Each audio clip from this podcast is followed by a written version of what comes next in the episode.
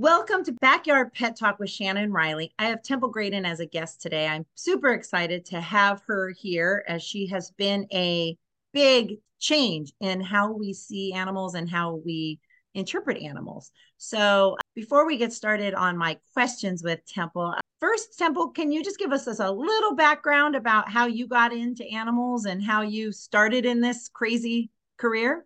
Well, it all started in high school. Um, I was a terrible student. I got bullied and teased in high school and I got kicked out of a regular high school for throwing a book. Ended up going to a special boarding school and they put me to work uh, taking care of the horse barn and cleaning nine stalls every day. Also, riding horses was one of the few activities where I was not bullied. This brings up a really important thing friends through shared interests. I cannot emphasize that enough. And so, how do you get interested in anything? You first have to get exposed to it.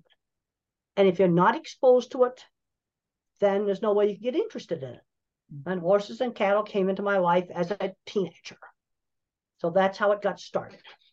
That is perfect. And when did you realize that you saw things different than other people? You know, that you looked and saw things in pictures, which you've talked about a lot in your books, but when did you start well, I realizing? Talked about an animal's translation. I talked about how autism help me understand animals. Yeah. And I'm an extreme visual thinker. Everything I think about is a photorealistic picture. Now, in all through my 20s and most of my 30s, I did not know that other people did not think in pictures. Mm-hmm. I thought everybody thought in pictures. And it was kind of a shock to find out there are some people that think almost entirely in words. Yes. And I didn't, I'm a visual thinker too. So I didn't understand that anybody else didn't see that either until I learned about you. And I was like, oh, that's why I can't, I, the way I learn is very visual. And, um, well, you, did you have a hard time with algebra? I did. yep. That tends to be the pattern. Abstract math is really hard to understand because there's nothing to visualize. Yes. I, I love geometry. Geometry and, and trigonometry, I was good at. Mm-hmm. Yeah, that tends to be the pattern. You mm-hmm. can visualize trigonometry like on a suspension bridge. Mm-hmm. I'm mm-hmm. seeing the Golden Gate Bridge, mm-hmm. other suspension bridges. That exactly. That's something that can be visualized. Exactly. And then that takes us to talk about which you talk about a little bit in your book, Visual Thinkers, but also how did that translate how you understood animals as far as like when you realize you're a visual thinker and now you're putting that into working with animals and how they think and how they process.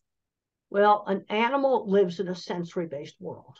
I tell vet students i tell people I'm, when i'm talking about animal behavior your first step is you have to get away from words. Mm-hmm. what is it? Seeing. Its memories will be pictures. Certain sounds. Touch sensations.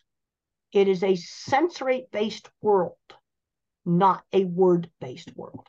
That mm-hmm. the first thing that you've got to do. In fact, in my new book, Visual Thinking The Hidden Gifts of People Who Think in Pictures, Patterns, and Abstractions, I actually found some of the research that documents that different kinds of thinking exist.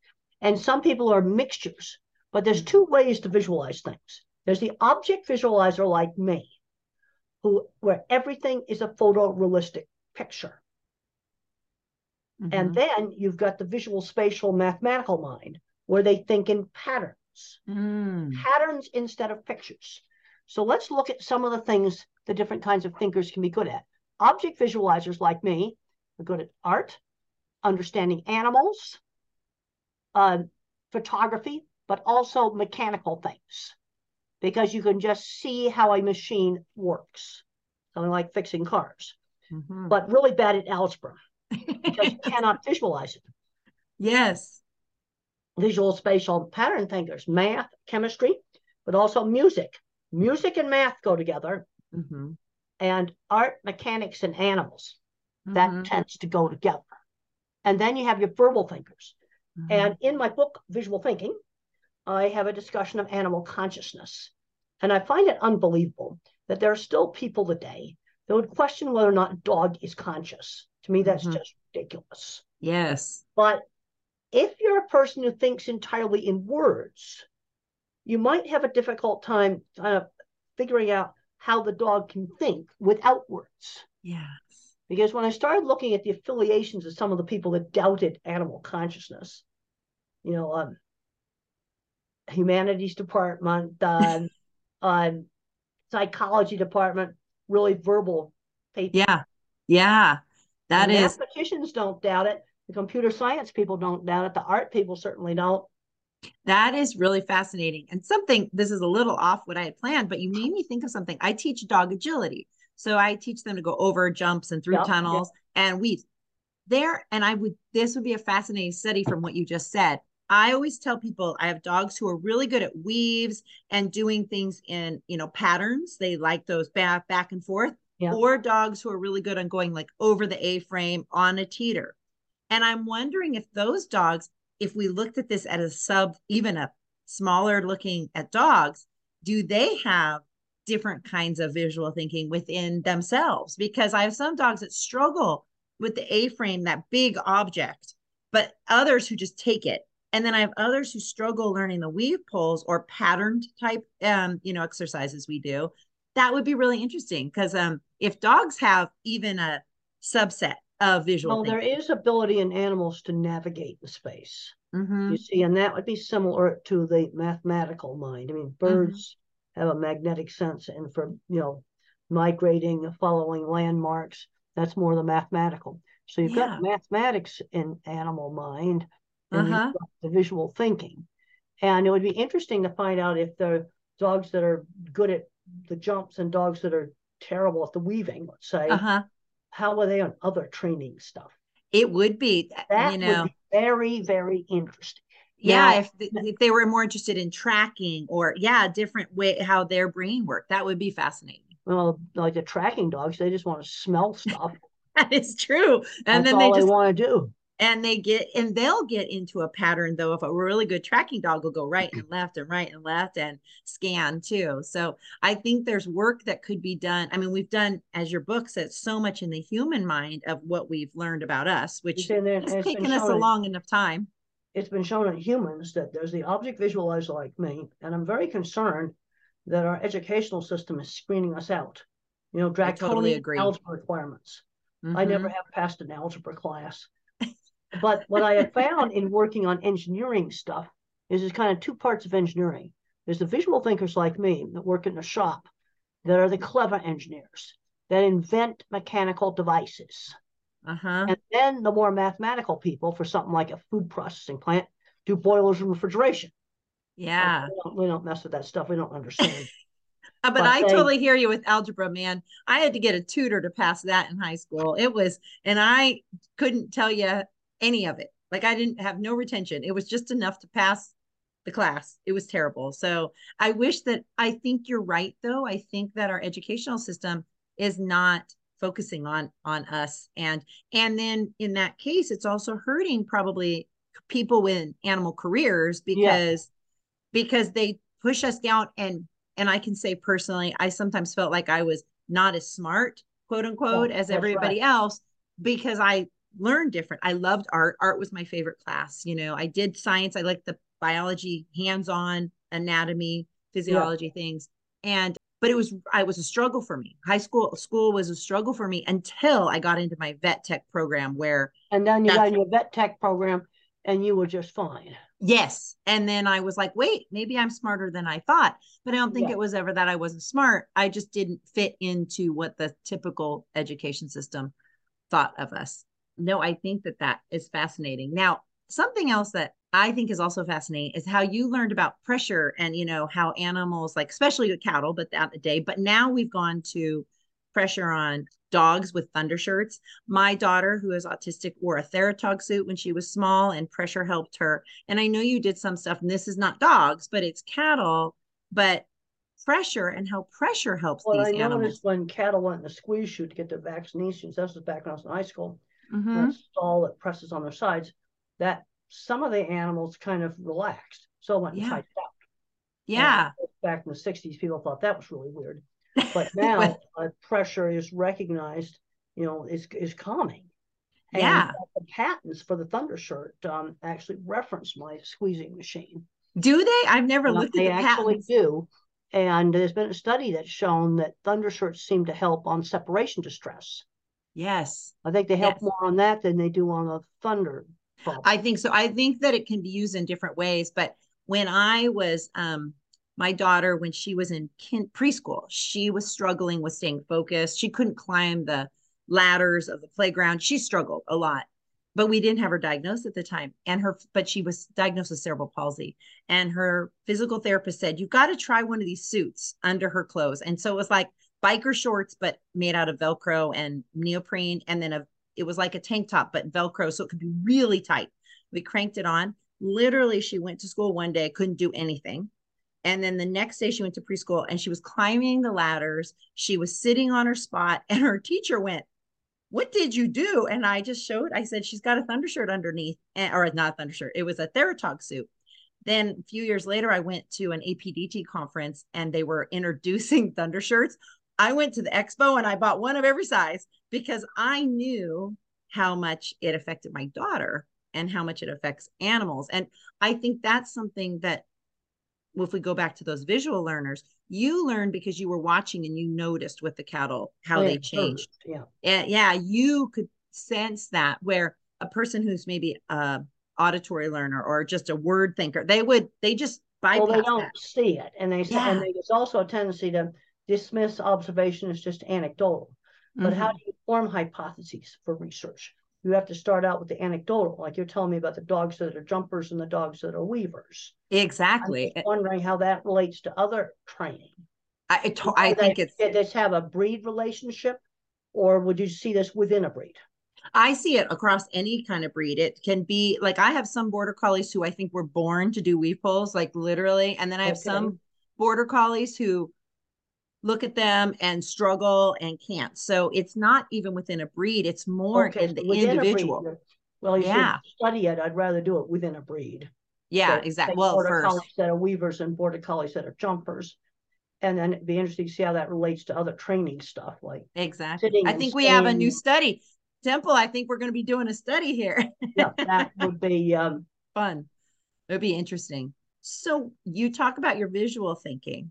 Is there other ways that autism has also helped you help animals? well, I think it's mainly through being a sensory based thinker. Mhm. You can understand how an animal would feel.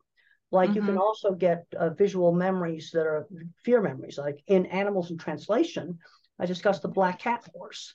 Mhm. and he was a BLM Mustang that had been abused by a person wearing a black cowboy hat. So he became terrified of black cowboy hats. White cowboy hats were okay, black cowboy hats were bad. Mhm. And you got a black hat near him, he would just start to rear. Yes. Now, if I put the hat on the, on the ground, it was less scary. I got him to touch it on the ground.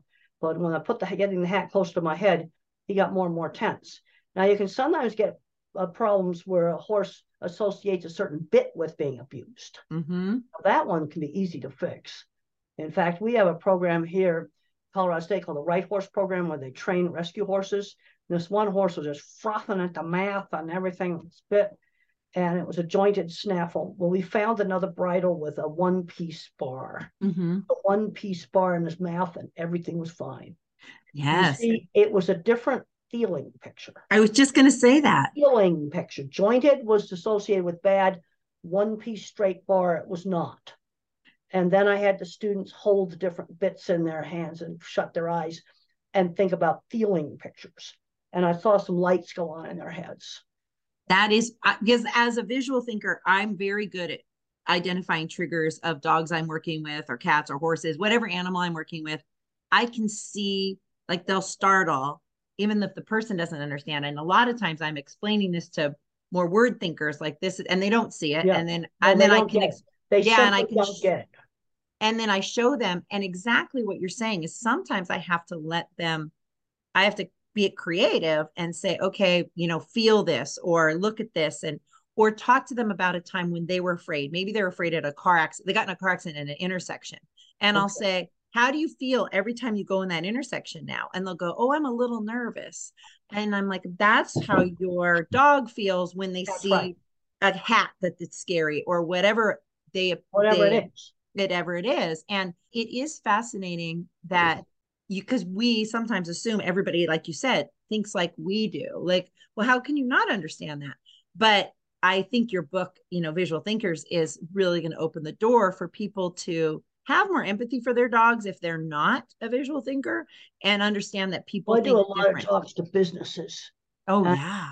And uh, we need people that can fix elevators. I can't believe the amount of busted escalators I'm seeing. Yes. Court has had a white wall around the escalator for months. Uh huh. Half the time, there's nobody working on it. Yes. Yes. And because those visual thinkers that should be working on it are mm-hmm. playing video games in the basement because they never got a chance to work with tools or do shop class stuff. Yeah. And those it are is. good jobs. Those elevators and escalators are not going away. Exactly. Exactly. You talked about that you have students in Colorado um, State that you know had to feel these bits. Um, what are the classes that you're teaching at Colorado State that people can kind of start to understand? Oh, I have a class where I teach basic livestock handling. Mm-hmm. And one mm-hmm. of the things I talk about is looking at what cattle are looking at. Mm-hmm. For example, I always get asked, are they afraid of getting slaughtered? Well, I had to answer that question when I first started. I'd go back and forth between the local big slaughter plant and the local feed yard. And what I observed is that they behave the same way in both places. Mm-hmm. The yes, I, was actually better at the slaughter plant. They were actually yeah. there.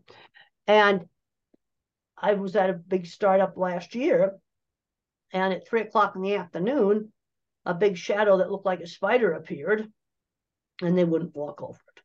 So mm-hmm. my student Megan Corgan did an interesting study with a children's play set and horses. Now I think this would also apply to dogs too. Mm-hmm. I think and so. I'm, I think this would explain why a horse sometimes gets scared.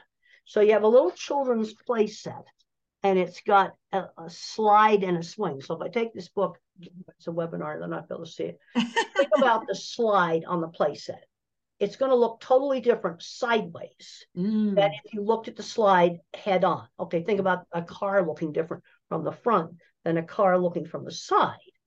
And so this little playset thing is about, you know, four foot square, colorful plastic swing for a toddler and a, a little slide. And they walked fillies and colts by it 15, 16 times until they no longer stopped. They no longer chucked their head up and they no longer flared their nostrils. Mm-hmm. And then when the playset was rotated 90 degrees, it became a new object. Mm-hmm. Now, this was all done at a walk. This would have been very dangerous at anything faster than a walk. Yes. And, you know, we would look at that, a verbal thing would go, that's a kid's toy. Yes. Yes. You see, that's kind of a level of ab- abstraction they don't have. Yeah. And and then I kind of we have a paper published on this. It's got something like reaction of a to a complex rotated object in the American quarter horse. I don't know why uh-huh. reviewers wanted quarter horse in the title, but they did. But it, I think I've seen that study. Yeah. It explains some of these spooks for no reason. Then at a Western riding class, I repeated the experiment informally with a big green plastic chair. Mm-hmm. And I had Western riders walk by it. I was only going to do this at a walk until the horses no longer look at the chair, no longer stopped, rotated that chair 90 degrees, half the horses hard stop. Now, if that had been at a gallop, riders would have been dumped right for sure. I did it at a walk. I don't want anything dangerous happening here. I just want to prove the point that the chair became something different. And then when I was talking about it in my class, and, you know, in fact, we had some very good discussions during COVID on the discussion board and says, well, that explains why my horse was terrified of its feeder when I stood it up on end. Mm-hmm. And yes. it became something else. It is true. Do you find in your classes that you have are they mostly visual thinkers or do you get a combination of all thinkers? Oh, I get a combination of all. of all. Do you find and, that? And I find that I have to make checklists of distractions to look for coats on fences, shadows, a metal strip on the floor, a drain on the floor. Yes. You know, it is my horse that she has passed. She was 34. She passed last year, but she was afraid of manholes when we moved because she had lived in a place for 20 years that didn't have any manholes. It was all fields and we yeah. didn't really go anywhere. And I remember the first time I walked her, thank goodness I was just walking her on lead and I wasn't on her back. And we came to a manhole and she stopped. And I did exactly what you said. We just kept walking by. I give her carrots, yeah. but we just walked give by. her a chance to look at it. Yes. And because then eventually she was fine with it, you know, for the most part, you know, because manholes don't change direction very much. Um, but it was interesting. Manholes were scary. Like wherever there's a change in the floor, you know, especially the grazing animals, horses and cattle, they need to stop, put the head down, and look at the manhole or look at the metal strip on the floor, or maybe you're going from a concrete floor to a dirt floor. Wherever there's a change in the flooring. I think I'm going to highlight that in this podcast and put it everywhere on Horse World because you know how many people I would see at my ranch you know, their horse would look down because there was a change in the texture yeah. and they yank them up. No, you know, no, no. Let them look at it. That's wrong. Yeah. That is wrong. Let exactly. Look. Let yes. them look. Now, another thing that can help, let's say it's dirt to concrete. Uh-huh. I've just gone in and scuffed the dirt up on the concrete. Mm-hmm. So you mm-hmm. didn't have such a sharp line. Mm-hmm. And now in dairies, you'll take a young heifer, she'll be stopping at every drain and everything. The experienced cattle walk over it. Yes. But where you're most likely to have problems with this is when the animal's in a new place, like a vet clinic. Mm-hmm. Give it a chance to look at the drain on the floor. Don't yes. just it away. My clients that have dogs who are afraid at vet hospitals, I say you need to just go visit, give a couple treats, visit, and then leave and visit and leave. Because when you have an appointment, everything's so rushed. You know, get in the lobby, get in the get, get, get, get. And these poor dogs get overwhelmed. And then they get over threshold and then the vet goes to examine them and they snap but it's because they didn't give them time to process their environment. And well, depending the on things, the sensitivity of the dog well, could depend on how bad that is. well the other thing they need to be doing is giving them a non-slip floor on the exam table. Yes.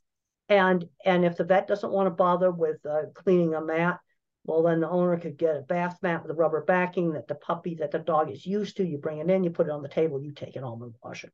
Exactly but that give it a non-slip floor. And I'm finding in livestock handling, I still have to talk about the same stuff. I visited a beautiful facility a year ago. This is recent stuff, after COVID stuff.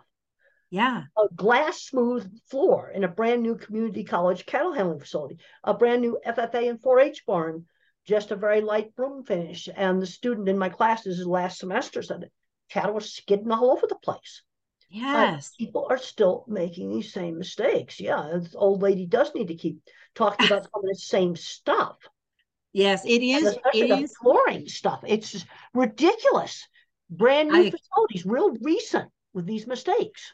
I I agree. We had some state of the art vet hospitals built in where I am recently. You know, within the last couple years since you know, fear free since we've known all these things. And I get super excited to walk into these brand new, you know, they gut it, they rebuild it. And I'm like, oh, they're going to do it right. And then I walk around and I'm like, oh my gosh, it's all the same. It's like that. What we need to do is get the architects involved because the architects just want it to look pretty. And if the vets haven't spent time that are paying for it to really understand this stuff that you and I are talking about, it just we keep repeating history and we don't get a chance to make changes that, that are best for the animal. Well let's say you got a glass floor you know smooth floor in the lobby and the big dogs have a really hard time walking on that. You know there's a plastic runner that hotels buy to put down on carpet mm-hmm. so that the um, people don't track in salt and snow and things. Yes. Those down on the on the floor and give the great dane a runner to walk on. For and, and you i had that a simple thing that people can do I just had that experience. Um, last week I had to take my lab is 14 and he has a bad back. So we have rugs everywhere on our tile. Anywhere there's tile, there's rugs in my home. Mm-hmm. And so I took him to the vet, not because I haven't been in the building since COVID because everything was not allowed. And I didn't even think about having him go from the lobby to the exam room. And he was struggling. Like I had to help him because they, it was all slick. So when we got in the exam room, I made him lay down and I thought, wow, I maybe next time I have to put little pads on his feet or put, you know, because the hallway was really long. So I don't know if I would be able to get a rug. But I was, I didn't, I was a little discouraged that they hadn't really thought about that. And it's a newer facility. And I have this dog who already has a hard time walking. And now he's going to, he's scared. So he's not walking normal and he was sliding all over. And fortunately, I had the fortitude to know I had to balance his hips and he trusts me. So I could hold him and he wasn't scared. So we didn't have to worry about that. But it is something that people need to be thinking about across the board of how do we keep our animals safe. But but again, if we go back to this visual thinkers, you and I see it right away. but an analytical person may not see it. Well, I as- walked into this brand new community college and I said, uh, you need to buy some mats. And when I got an anim, there's something called Animat. And uh-huh. web page up and you better buy some of these and you better put them in there before you even think about using it. I think that that's something that's great. And I'm thinking about the vet tech school that's local to me where my daughter's enrolling. I've only been in there once, but I don't remember seeing any mats. I remember, I think they had all shiny floors. So I think we still got, we, like you said, you're going to be still saying the same things that you've been saying for, you know, 20 plus years. Well, the other thing that's really important when, when you introduce an animal to something new, let's say it's the carrier, or Mhm, let's say it's a horse trail or a mhm. vet clinic, anything that's new, it's really important that it be a good first experience. Yes. that they don't have falling on their head or something in a horse trailer or Yes. sliding around and getting freaked out at the vet clinic. Uh, make their carrier like it's a good place. You know, they're safe if they go in their carrier. Make it Yes. something good. So new things, first experiences need to be good. So one of the things they do in Fear Free is to bring them in for a little visit and give them treats. Exactly. Exactly. And that's what I had to do that with my lab when he was a puppy at this vet hospital. The technician or the receptionist has scooped him up and he got really scared. He had never been afraid of a human up and this was about 6 months old. She scooped him up and he barked because he got startled. And then he had his neuter and he came home and he was terrified of her. He would see her and he would growl and he would cower. So every week, like two, one or two times a week, we went and just get Michaela gave him cookies. She gave him cookies. She gave him cookies. Now she's his favorite. Like he looks even at 14. So we don't do that anymore. We haven't done it since he was two. But he walked into that office and he went around looking to see if she was behind the desk. and, and she was. And so she gave him a cookie. But I had to undo that unwanted. But now we, And sometimes you can get these fear memories so bad they're very difficult to undo. yes, especially in an animal that has very high strung, high fear genetics. for They sure. get more stressed, and and it sometimes it's um, very difficult to undo it. Exactly. And that's the where other thing we need to be doing is training dogs to tolerate having their paws manipulated and things like this. Why do nail trims have to be a fight? I go to Yes. vet clinic, I got this picture of this lion with its foot up on a grating, and the other one hand is cutting the nails, the other hand's meatballs with tongs.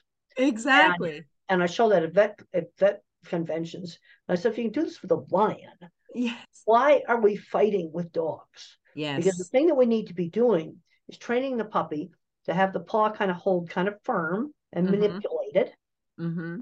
and not yank it away. Yes. And it gets a treat for not yanking it away. yes. And train the puppy when it's young to tolerate that. Because you don't want to have these things where you know you got three people holding a gigantic dog down over a nail trim.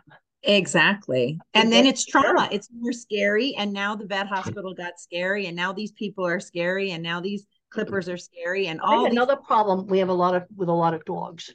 I think they're living way too sheltered a life. Mhm. You know, we have very, very strict leash laws here.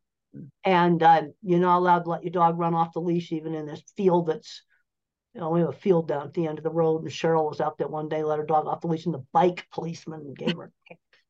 They, they're not getting out and getting exposed to enough things, yes. enough new things. And I think that's a big problem. It is. I teach a, puppy class where I've been teaching it for quite a while, and I tell them expose, expose, expose. And what's also frustrating is there's still veterinarians who tell people don't take your puppy anywhere until after they're fully vaccinated. But then we're missing, you know, take them safe places, take them places where you know they're not going to. Parvo's a risk, but you go to my puppy class where we bleach it before they show up anyway, and they get to play with other puppies, and then go take So them in a see, shopping this early socialization is so important.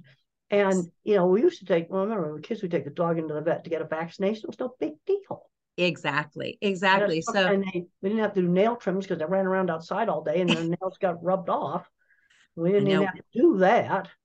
But I think a lot of animals are leading too sheltered a life. mhm. What makes them more afraid of all different kinds of stuff. You know, then you go to Mexico or you go, I remember going to Philippines and places like that, and you got cattle grazing by the highway. Nothing them. They've Yes. seen it all. They've seen it all. yes, for sure. But then when you take a horse to a horse show, I call it the big three bikes, flags, and balloons. Mm-hmm. And one of the best ways to get an animal used to stuff like that would be to decorate the pasture fence with flags and let them walk up to it. Yes. Let them approach new things. The thing about novelty, new things are attractive when the animal can voluntarily approach, and they're scary when you shove it in their face. Yes. I call it the paradox of novelty. And yes. I discussed that. Um, that's discussed in detail in Animals in Translation. Perfect. And you let you let's if I put a beach chair out in the middle of the pasture, horses are going to come up to it. Yes. But if I yes. it, let's say the wind's blowing it around, they're going to get scared. I talked to a rancher the other day, and um, horse got afraid. They flew a kite in the pasture. Mm-hmm. All the horses took off and went hid in the barn. Mm-hmm. Now you see if they saw kites every day, and then the other big issue is drones. Now, and if you just put them up in the air and let them hover, they're fine. Yes. But we had an idiot news photographer at our equine center decide they were going to come at us with a drone, like a plane coming in for landing. Oh, oh no. This was really, really bad. And it took those horses 20 minutes to calm down. So yes. let's say an animal has a complete meltdown at a vet clinic. The cat is a furball, the dog is all upset, the horse is all you know gotten scared with the drone. It's going to take 20 minutes for them to calm down. Mm-hmm. Wouldn't even try to do anything with them until they've calmed down. And if you've mm-hmm. ever been a near miss accident, uh-huh, yourself, yes, have experienced it. And it took 20 minutes to calm down. It's true. I just I flashed to when I had it was probably 10 years ago now, but a car was flying at me. It had didn't break and it flew over a car and I thought it was going to crash right into me and crashed into a rock, but it was five feet from my car. I was shaking afterwards. You know, I couldn't, I had to drive to pick up my kids. So after everybody was safe and I called the police and everything, you know, and they said, okay, you could go. I pulled in just five, maybe 50 yards, 100 yards to where I had to pick up my kids. And all of a sudden I was shaking and my friends were like, you need to sit down because I, and I had to wait because I couldn't drive right after that once the adrenaline all went through. And that's sure. what these, yeah yeah that's what these you know horses do and you know it's another thing i work a little bit with um a rescue and i do some stuff with fearful horses who maybe have been abused or not experienced humans. And what i noticed the mistake of a lot of the volunteer and staff make is they go straight up to that horse that you know and then the horse runs away and they say see it doesn't work. Instead i go in and i just stand there you know let yeah. the horse check stand me out. there, let it come up to you and don't eye it. Yes. Eye or a threat. All of a sudden they'll come up to your back Yes. And then if I happen to have carrots or a treat, you know, I might pass one to it behind if it wants it, if it doesn't. And um, I can get involved and brush the groom those horses a lot faster than some of these other people can. But as humans, we have to slow down, especially when we're working with fearful um, animals in general. Well, the other thing is the mistake people make, and I saw people at a very big, fancy horse show doing this. They were patting the horse. Well, that's hitting a horse. That's hitting a horse stroke your horse when it does something right. Don't hit it. it and I discuss that in my books. Stroke your animal, don't hit it. Oh my gosh, you just remind was hitting. Yes, and you just reminded me of something that my daughter, before she was diagnosed with autism, said. We pulled up to the ranch once, and we pulled up to the arena, and you know, people oftentimes chase their horse with the whip and to get them to run and exercise.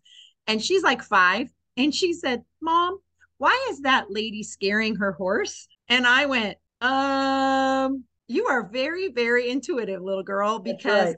after that, I changed the way I saw, like even lunging my horse changed after that. I was like, well, I don't want her running from me. I want her to exercise because I'm encouraging her. And instead of using the whip as a chase or a hack, you know, it was more like an extension of my arm gently. And my horse wasn't afraid yeah. of it. But this other horse was terrified and this person was just chasing it with a whip no, you know cracking the whip. yeah and and it was my five year old daughter um who made me see that perspective because she was obviously a visual thinker from from the beginning so. Well, little kids tend to be more visual thinking and then words tend to take over. And i actually discussed some of the studies on this in my visual thinking book oh, I can't wait. To, I have to look at it. I we just um, I'm really looking forward to. I've read most a lot of your books, but that one I don't think I've fin I've gone through yet. So I need to well, go the visual thinking. The parts that probably be the most interesting to the animal people are the chapter on the scientific research on visual thinking. Because mm-hmm. you have the object visualizers like me thinking photographs, and then you have the mathematical pattern thinkers who think in patterns, not photographs. Mm-hmm. And then no, the I... word thinkers and then the animal consciousness chapter. Those mm-hmm. two chapters will probably be the most interesting. Well, I think your whole everything, the way you have changed animals because of your own gift of, you know, and sometimes as a parent of a daughter who was diagnosed with autism, you know, that can be a, a scary world to navigate in our society. And now it's been great because I've let her kind of follow you and I followed you. And it's a gift. It's something that people need to embrace and see because look at all the amazing things you have done well, I've to help animals. A lot of people that worked on designing mechanical equipment, inventing mechanical equipment that were also visual thinkers like me. And they took shop classes. And I'm seeing too many of these kids playing video games in the basement when they ought to be inventing stuff. And oh, they tend yes. to not be the best students. Yeah, don't even taking get me stuck on, those video games. video yeah, games. Hands, I... Taking hands-on classes out of the schools is the worst thing they've ever done. And some of them are starting to put them back in. Yes. But then here, just where I live, um, they're worried about insurance and liability letting special ed kids take shop. Well, oh. this is ridiculous because I worked with people out in industry that would definitely be labeled autistic today that owned big gigantic shops and they had 20 patents each. Yes. The, uh, the labeling and the limiting of and the worry that people who don't live in this world you know the outside you know i think is it's a hindrance. And and we and we need people like you and other people to say look this isn't limiting. This i get to see things from a different perspective to really help the world. And the way that you can verbalize it to kind of help explain to those people who don't see the things the way that you and I see them. That's an important lesson that people who are not visual thinkers, but if we can explain to them in ways I I talk a lot to my clients in anecdotes because if they don't if you can see that they're not getting it, I yeah. say things, you know, I, I try to give a an example that they might understand. So um, well, I don't want to keep you all day, although I do, because I could talk to you all day. Do you have anything that you would like to be able to share with the audience that on our listeners at any little grain? We'll have definitely put all the links to your books in um, because I think you have some amazing. Well, the books that are most important are my my new book, Visual Thinking, mm-hmm. to people who think in pictures, patterns, and abstractions. Animals in translation, and animals make us human. Yes. Now, if we have some livestock people Yes. Uh, Temple Grandin's Guide to Working with Farmhand. Now, the chapter um, animals, this book, Animals Make Us Human, that has a whole, whole chapter on horses, Good. dogs, cats, zoo animals. You know, things have really changed, even, you know, in the last 20 or 30 years of how we perceive animals. And we just need to keep helping people realize that they are you know thinkers they have a conscious they have emotions they have you know well, they definitely have emotions let's talk a little bit about emotions yes in um, both my new book, Visual Thinking, and in Animals Make Us Human, I discussed the Jack Panksepp seven core emotional systems. Mm-hmm. All mammals have them. And you have fear that motivates an animal to get away from danger, motivate people to get away from danger. Mm-hmm. Then you have anger. That's a different emotion than fear. Then you have separation distress. You take the mom, the puppy away from the mother dog, and they're uh, they're crying. That's separation distress. Or the dog's home alone and wrecks the house, separation distress. Mm-hmm. That's not the same emotion as fear. And then you have exploration or seek, the urge to explore. Now, different different scientific literature will call this stuff different things. Uh, seek can also be called high exploration, low exploration. Fear can be bold or shy, high fear or low fear. And genetics has a big effect on this. And a genetically flighty animal will have a bigger startle response if it's suddenly scared. Then you have the sex drive. Then you've got mother young nurturing, like the mother dog licking the puppies, being a good mother, mm-hmm. and then play. Mm-hmm. And these are in all mammals. Yes. And they're affected by both genetics, but also, you know, you know, if you have a dog that's gotten abused, that can make it more fearful. Yes. And then if they didn't get socialized, so if you had a fearful genetics and then they missed their socialization period because they were told to isolate them, well, and that, then they go out to the really real bad. world. Yeah. And then they get fearful. That is really bad.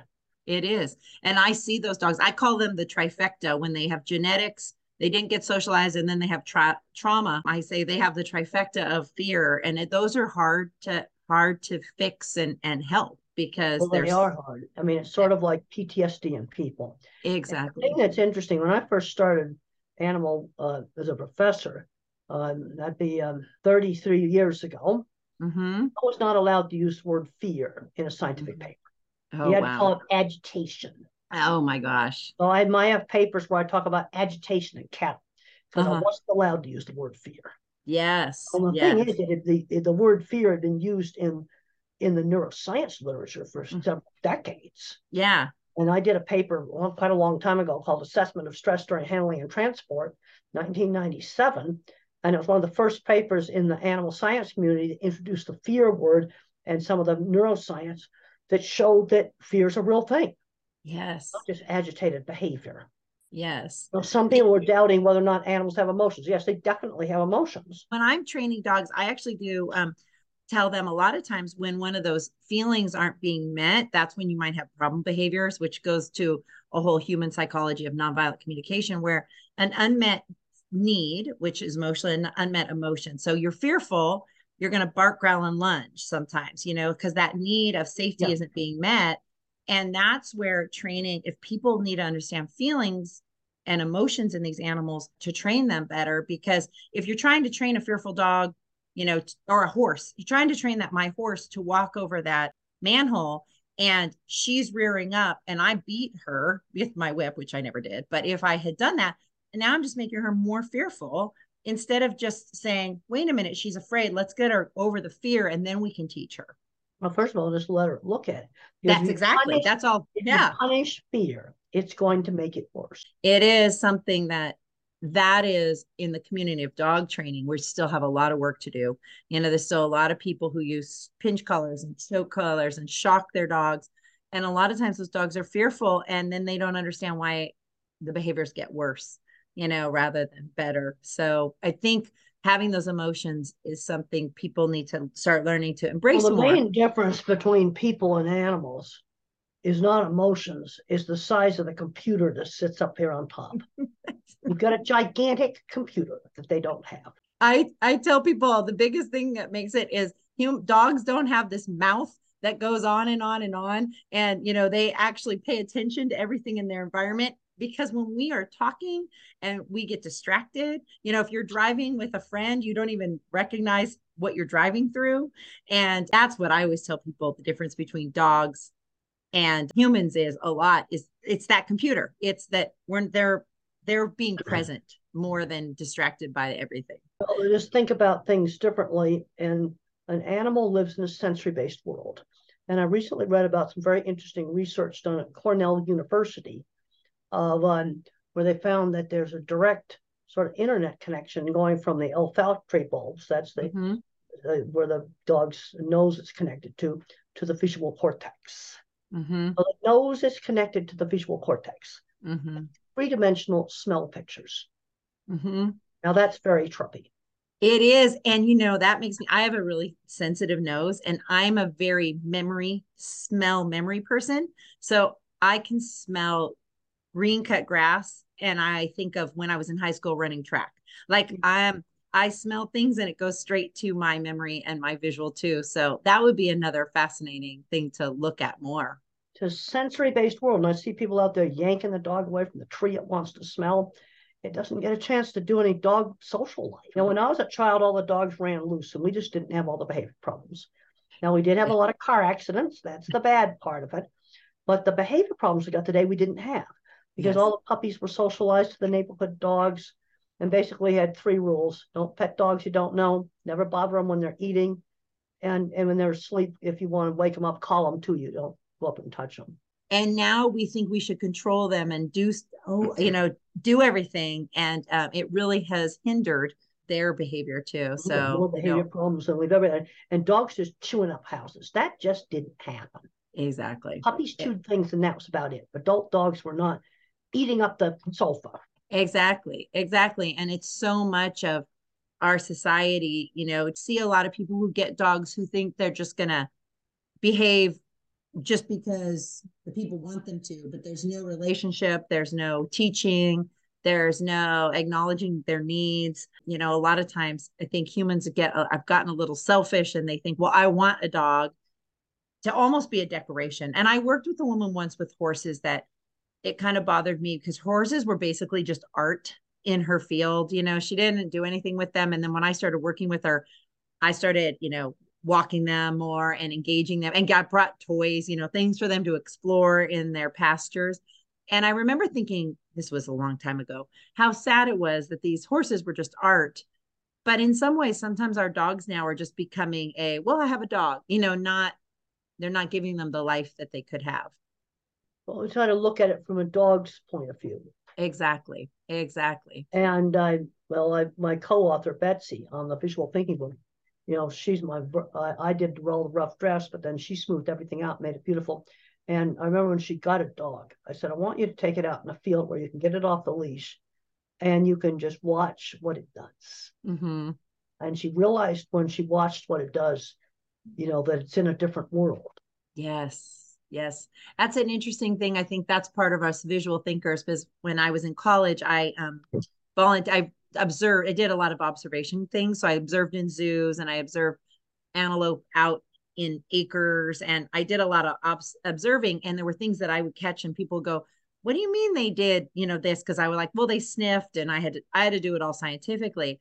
But it was so fascinating to me to watch how behavior doesn't happen just because. Like there's you know, behavior is a response to something else and it's a response to something else and a consequence of something and um it really becomes this beautiful chain of you know um, cause and effect and cause and effect not just a straight linear dogs did this because they're bad or good but they, you know this dog did this because of something else in the environment that maybe the humans didn't even notice. They may not have noticed it.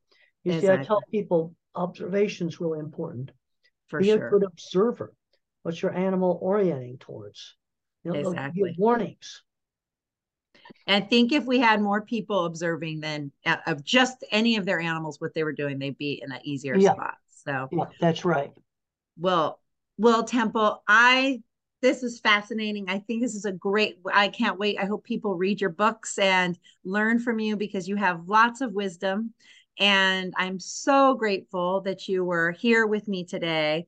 And I'm so grateful that you have helped so many people. So, if unless you have any wisdom left that you'd like to share, we can wrap up. But in, if you have anything else you'd like to share with anybody, basically, one of the most important things is that an animal lives in a sensory based world. Okay, an octopus is a total touch based. You know that that'd be very different than a dog. A dog is social life is smell. Yes. But then when I read about this circuit that um, where the nose had a big internet connection to the visual cortex, I'm going smell pictures. Yes, yes. That's new Cornell research done with MRI scanner. Oh, there's so many Another, things we can other do. studies show that animals have emotions. Was Gregory Berns's work? He mm-hmm. trained dogs to lay still in the MRI scanner, in the functional MRI, and when they mm-hmm. smell their favorite person, the emotion centers light up. Yes, yeah. yeah the MRI is going to bring the MRI will bring some of this into those more analytical thinkers will believe what we've been saying, being visual thinkers that we've just known um, some of the people who need that science to prove that they have those emotions that that hopefully will help uh, uh, you know help animals in the long run. No they definitely do and thank you so much for having me on the, your show. Thank you very very much. I really appreciate it. Thank you guys for All listening. right.